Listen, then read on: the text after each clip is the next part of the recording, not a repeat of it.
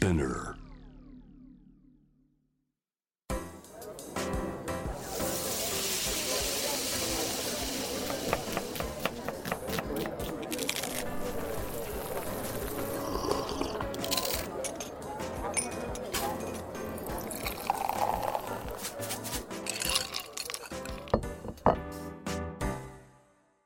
味な副音声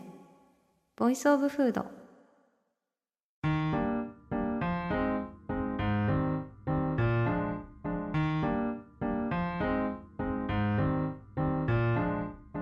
平野咲子のポッドキャスト味な副音声 Voice of Food 第31回目始まりました。この番組は365日食べ物のことしか考えていない食のしもべことフードエッセイスト平野咲子が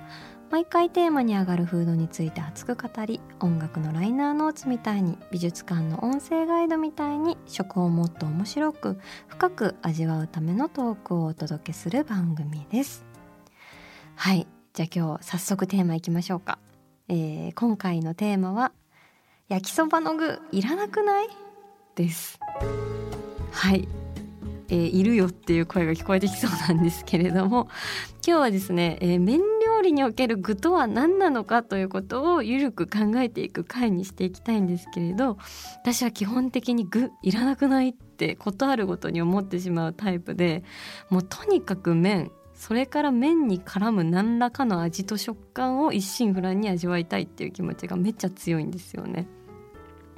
例えばあの私あの中華料理屋さんの五目あんかけ焼きそばあるじゃないですか。あのちょっと両面パリッとやった中華麺に熱々の麺がかかってる輝かしい一品。あれ大好きで頼むんですけどまあ五目なもんだから当然人参とか鶏肉とかきくらげとか入ってて賑やかじゃないですか。でもさ私自分の欲望のままに食べ進めるともう信じられないくらい具が残るの。あの食べ物。もう鶏肉もしいたけも今か今かと自分の出番を待ちながら待っていたのにあ今日出番ないんでやっぱ大丈夫ですみたいななんか どんな新人芸人の扱いみたいな無慈悲な仕打ちをさしてしまうんですよ。でも人参さんに至ってはなんか鳥の型抜きみたいなの施されてすごい特別感まとってるのにガン無視してしまうっていう、まあ、唯一食べるのはキクラゲくらいかなみたいなもんでさいやほんとごめんなさいっていうふうに思うんですけど。でもねあのどうか弁解させていただくとねあのあんかけ焼きそばにおいて最も美味しいのってちょっと焦げ目がついた香ばしくてパリッとしたとことふにゃっとしたところの二重の食感を兼ね備えた中華麺というものをプルンと包み込んで絡まりまくるあの熱々のあんかけの喜びでしょって思っていてそこにあの卓上のねお酢を親の敵かっていうくらいかけてほぼお酢を使い切る勢いでガンガンすするのが本当に最高に美味しいところだなと思うんですよ。だからそれで言うとあとは打足やんっていうふうに思ってしまってもう私にとっては麺と麺をスムーズに食べさせるための味とテクスチャーとしてのあんかけそして酸味さえあればもう役者は揃っちゃってると思うんですよね。いや共感してくれる人いるかな？どうだろう？わかんないんですけどね。まあ本当にそういう意味では五目あんかけそばの五目の部分の食べ方を私は知らんのですよね。もう途中で硬い人参とか噛んでる余裕はどこにあるのって本気で思ってしまうのであの皆さんは五目マネジメントいかがなさっておられるでしょうか？ぜひ不器用な私に教えていただきたいんですけど。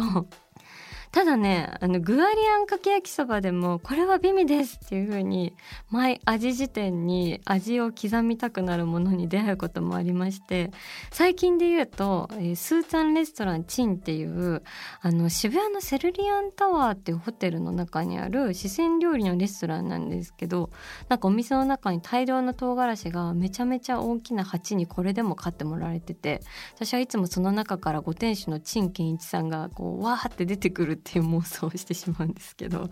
はいあの陳健一さんっていうのですねあの四川料理の父と日本で言われる陳健民さんの息子なんですけどもう陳健民さんっていうのはね四川料理をそのらしさを残しながら日本人の舌に合うようにアジャストさせながら普及させたっていう重要人物でもう陳さんがいなければね私たちは麻婆豆腐の美味しさをね永遠に知ることはなかったのかもしれないっていう、まあ、そういう恐ろしさなんですけど、まあ、そういう話は置いとこうかね。あの私今ちょうど中華料理の近代日本における需要と現地化の歴史みたいな本を読んでる最中なので そういう話をしてしまいたくなっちゃうんですけど、まあ、めちゃめちゃ脱線してるのでね。はいあの戻りますね。そうその陳建民さんの息子の陳建さんがやってるスーツァンレストラン陳ね。でそこに牛肉とピーマンのあんかけ焼きそばっていうのがあるんだけどさこれがねもう具が牛肉とピーマンとたけのこなんだけどもう全部麺と同じ太さで細長く切り添えられてんの。だからもうこう麺と一緒くたになって絡まる力が投射費5倍みたいなもう麺をすする喜びをさ全く邪魔することなくテンポを崩すことなくもうしっかり噛み合った状態で牛肉とかピーマンとかたけのこさんがこんにちはしてくれるわけなんですよ。もう本当にねスムーズで分かってんなって感じでもうこういうのに出会っちゃうともう五目焼きそばの人参とか本当絶対食べたくないなっていうふうに思っちゃうんだよね。もうどんだけ人参的してんのって思われてると思うんですけどなんか硬いしゴリゴリしてるし噛み合わないなそのくせなんでそんな堂々とそこに座ってられんだよみたいな許すまじ思考停止みたいな。ね、でもどうなんだろうねあんまり敵視するのも心狭い人って思われそうでよくないよねって思うんですけどあのこの間なんか千鳥の大悟さんがテレビでなんか俺はスムーズな女が苦手なんよって言っててなんか例えば高級なお寿司屋さん行ってなんかお店の人にコート預かってもらって椅子引いてもらって座るみたいな時があるじゃないですか。まああるとして。そういうもうお店の人とあうんの呼吸で座れちゃうスムーズな人。なんかそういう人が苦手なんだって。でそうじゃなくてなんか「あすいません」とか「あコートかけてもらっちゃってごめんなさい」みたいななんかそういうテンポ合わない人の方が可愛げがあっていいって言ってて、まあ、そういう理論で言うと、まあ、硬い人参もなんか空気読まないでぼんやりしているところが可愛いんだよなみたいなことになるのかなみたいなのも思ってはい全然違う話ですかね。まあ、どちらにせよまだまだ私のねあの食を愛する修行が足らないのかなっていうことだとは思います。はいというわけでいかに麺と麺がまとった味のみを楽しむのが私が好きかっていう話の続きなんですけど 私ラーメンもねそうなの。もうできるだけ具を減らしたいんですよね。なんかさラーメン屋さんで食券買う時ってさ大体一番上のみんながついつい買っちゃう大きなボタンってさなんか特製味玉醤油ラーメンみたいなちょっと盛り目派手め高めのやつじゃないですか。あれ私トラップだなと思っててそれで下の方になんかシンプルな醤油ラーメンとかあってさ私具は少なければ少ない方がいいからさその下の方のやつでいいと思うんだけどこうついつい目に入った大きなボタンを押しちゃうっていうねこう自分の注意散漫さを何度呪ったかわからないんですけどけど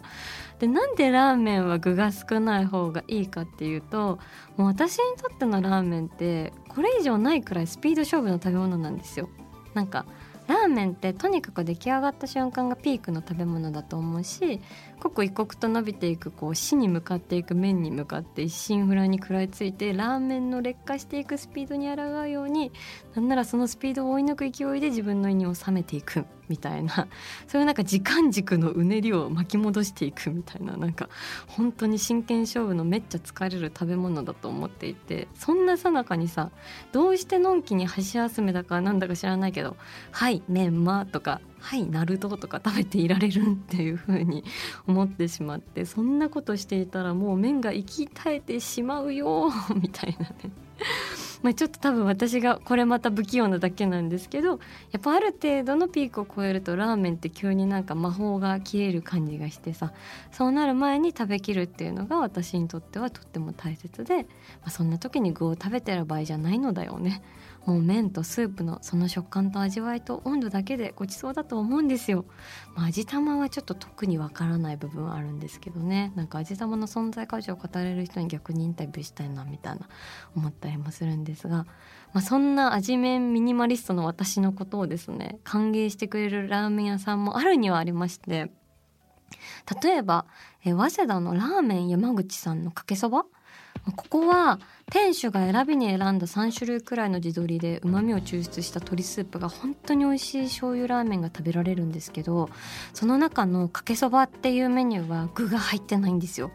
もうトッピング封じちゃってるの。でなんでそれをやってるんですかっていうのを店主に聞いたらなんかもう山口さんがですね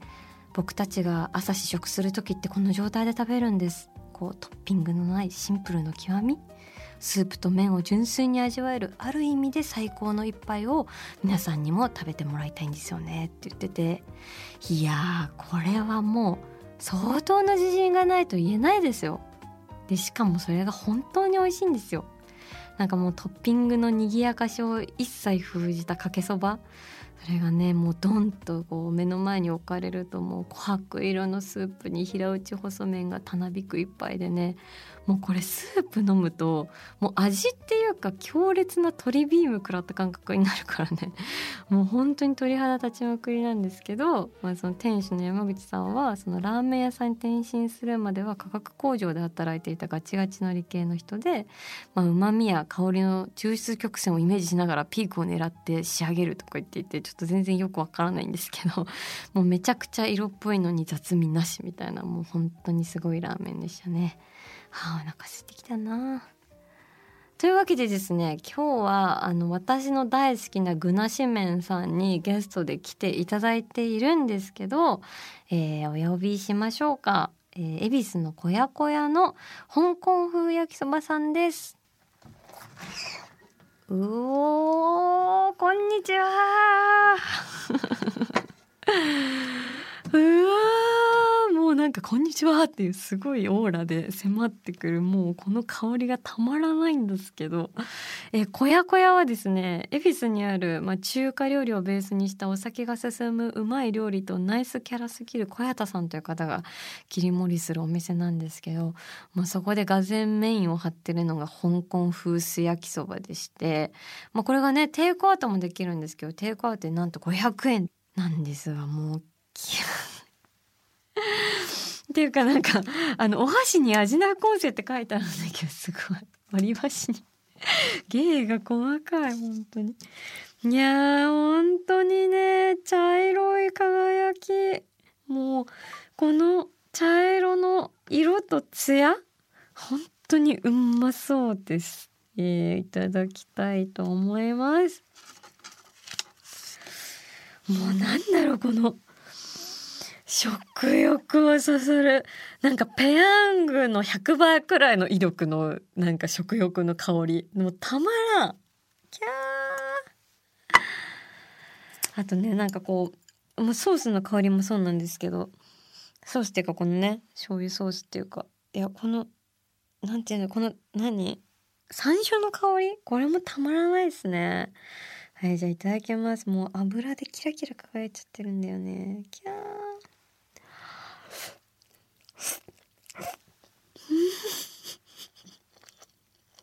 うんうまい。もうまずこのもごもごの食感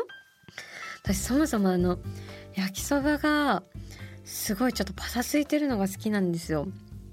なんかそういう水分を飛ばしたなんか妙に引っかかる食感。なんかそれの最終形態っていう感じですねこのもごもご感っていう。そこにさしっかり味の染みたさ麺でしょ？でさらに山椒のこのパーンっていうこのキラキラの風味ね。いやたまらないな。マジ小谷田さんうまい。うーん。いやなんか香港風焼きそばって私そこまで詳しくないんですけど結構こうキニラとかネギとか、まあ、入ってるところもあってあの日本の焼きそばみたいにああいうなんかいろんな具材が入ってるっていうことはあんまないみたいなんですけど、まあ、それこそそういうキニラとかねそういうの入ってることは結構多いんじゃないかなっていうふうに見てて思うんですけどもうこの麺だけでね麺と味だけでもうどこまでもやっていけるっていうこの力強さこのミニマルな強度もう本当になんかこんなにシンプルなのに絶対真似できないんだよなっていうのがもう本当すごいなと思って。いやちょっと今度小谷田さん解説してほしいな。もうなんかゲストに来てほしいんですけど来てくれるかな？小谷田さんはねもう500円のところを「はい500億円」みたいなことを言ってくれる感じのおじさんなんで多分。トークも盛り上がると思うんですけどちょっと今度いつかミニマル料理を解剖するっていう感じで焼きそばのお話をしてもらいたいなと思いますけどね。なんか今日はついでについでにっていうのもあれですけどシューマイさんと春巻さんもテイクアウトでお越しいただいてるらしくてあー マジですか？やばい。えー、なんか普通に今ここで死んでもいいくらい幸せ。私今日全然ご飯食べてなかったからさ普通にただ美味しさを楽しんでる人になっちゃってるんですけど大丈夫ですか？ほんとすいません。春巻きとシューマイですよ。いや小屋田さんありがとうございます。えー、じゃあ春巻きいただこうかな。うわマジで美味しそう。いやいい感じのこんがり茶色に上がってますよ。ちょっと小さめのね細めの春巻きなんだけどいただきます。うん。うん。うん。うん。美味しい。だろう。もうしっかりちゃんとあんかけの正統派な春巻きだ。たけのことかあとしいたけのうまみとかしっかりしてて味が染み込んでてめっちゃうまいです。最高。春巻きは2本で600円、えー、シューマイは8個入りで1000円。でテイクアウトできるということなんですけどちょっとシューマイもいかせていただきます。うん。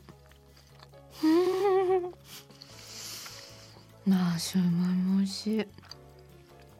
なあこの肉の絶妙なゴロゴロ感たまんないですね。あとなんかキリッと効いた胡椒の感じとかもバランスが最高。なんかもち豚の肩ロースを使ってるらしいんですけどちょっとこのやっぱ豚のゴロッと感これ手切り肉なのかなちょっとわかんないですけどこのうまさがゴロッとした感じが。そこにね干しエビと干し貝柱ですか？このうまみは。もう多分そうなんですけどめちゃくちゃ旨味がもうドカンドカンきてますね。こんな小さい体にようこんだけ旨味を閉じ込めることができたなお前はっていうくらいシューマイの中に、はい、干し椎茸さんの旨味までね溢れ出してるんですけどいやたまらないね。本当に美味しいものって幸せだね。めっちゃ当たり前のこと言っちゃった。すいません。はい。味な副音声ボイスオブフード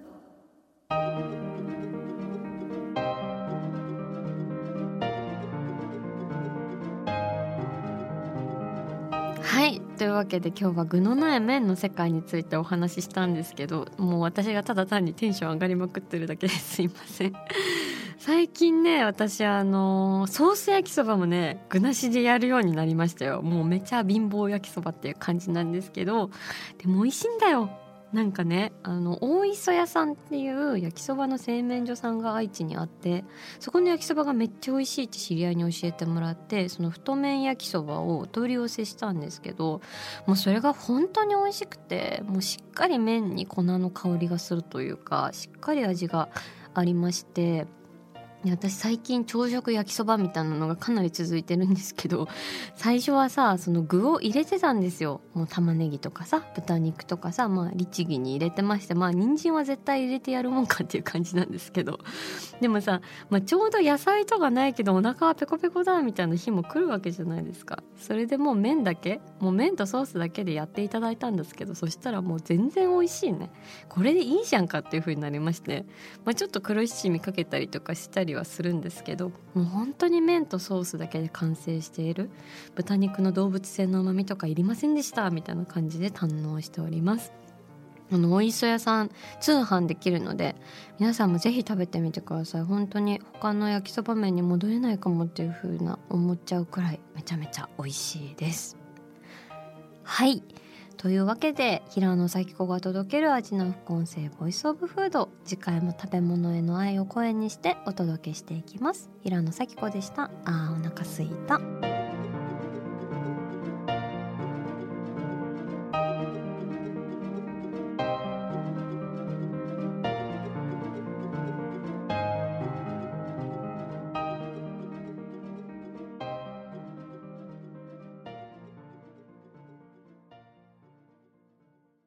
ここで SPINEAR からのお知らせです。 SPINEAR では企業やブランドの魅力やストーリーをポッドキャストとして制作配信するお手伝いをしております。ポッドキャストを通してお客様とのタッチポイントの創出とエンゲージメントを向上させてみませんか？お問い合わせは概要欄の URL かスピナー .com のスピナーブランデッドポッドキャストからお願いします。